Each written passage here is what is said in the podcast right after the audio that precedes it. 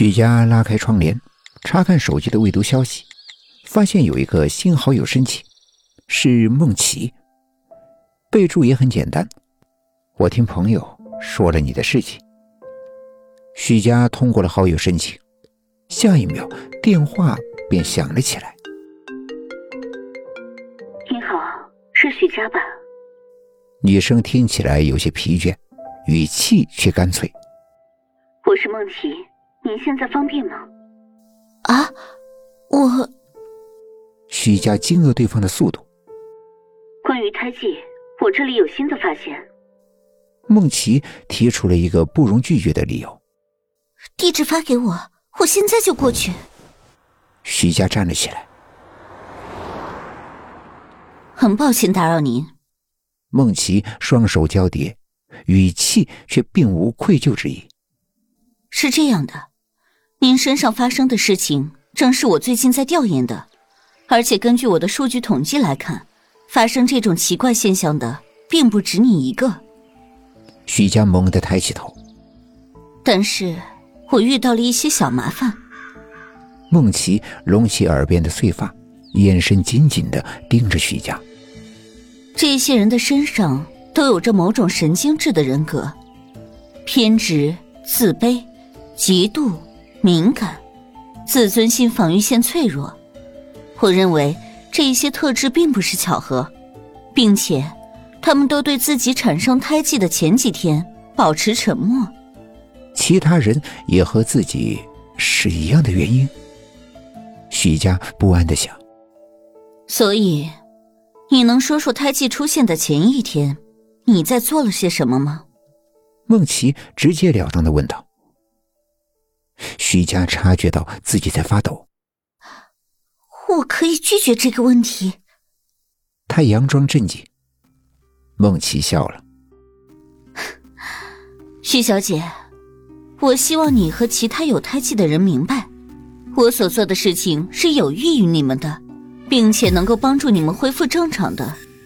你们只是在救自己，而不是以一个高高在上的角度让我求你们合作。胎记带来的负面影响，目前和普通胎记并没有什么区别，但是我也不能保证它是不是一个定时炸弹啊！这个想必你比谁都清楚吧？好了，好好想想，如果想明白了，就给我打电话。回想起那天胎记蠕动的模样，徐家打了个寒颤，他想立刻冲上去挽留梦琪。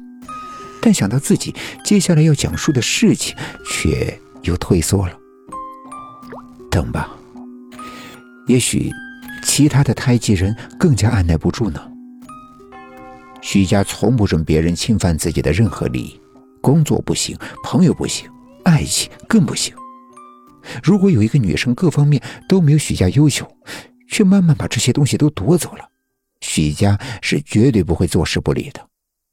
尤其是她那个小有成功但又不肯和她复合的前男友，这时候会一门技术就显得尤为重要。许家学的专业是化学，调配些让女孩子短暂毁容、起暗疮的试剂是不成问题的，在不露痕迹的换到他们的化妆品里更是不难。实际上，许家已经这么干过很多次了。见效快，费用低，轻松解决掉一个又一个的竞争对手。他没输过，但那次的试剂不知道是哪里出了问题，竟然导致那个女生的皮肤大面积溃烂，在感染后抢救无效而死亡了。这之后第二天，徐家脸上就多了一块胎记。胎记的感染患者正急速的增加着。人们很快的发现，无论用什么办法都无法消除胎记，他们就好像是盘踞在人体的怪物，有着惊人的生命力。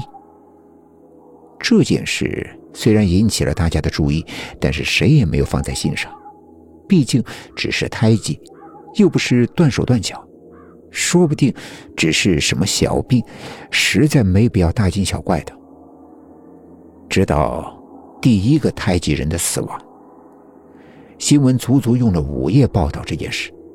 记者绘声绘色地描述了受害者是如何自己爬到楼顶，然后满脸惊惧和绝望地跌落下去的。徐家慌了，这次他主动联系了孟琪。怎么样，想通了？孟琪似乎并不意外。说说吧，那天你做了什么？徐家犹豫了很久，直到孟琪有些微微不耐烦，才开口。他声音很轻，近乎嗫嚅的讲述了那个女生的故事，删繁就简，也不忘把过错推给对方大半。是不是很多人都找你坦白了？许佳苦笑。孟琪摇头：“你是第一个。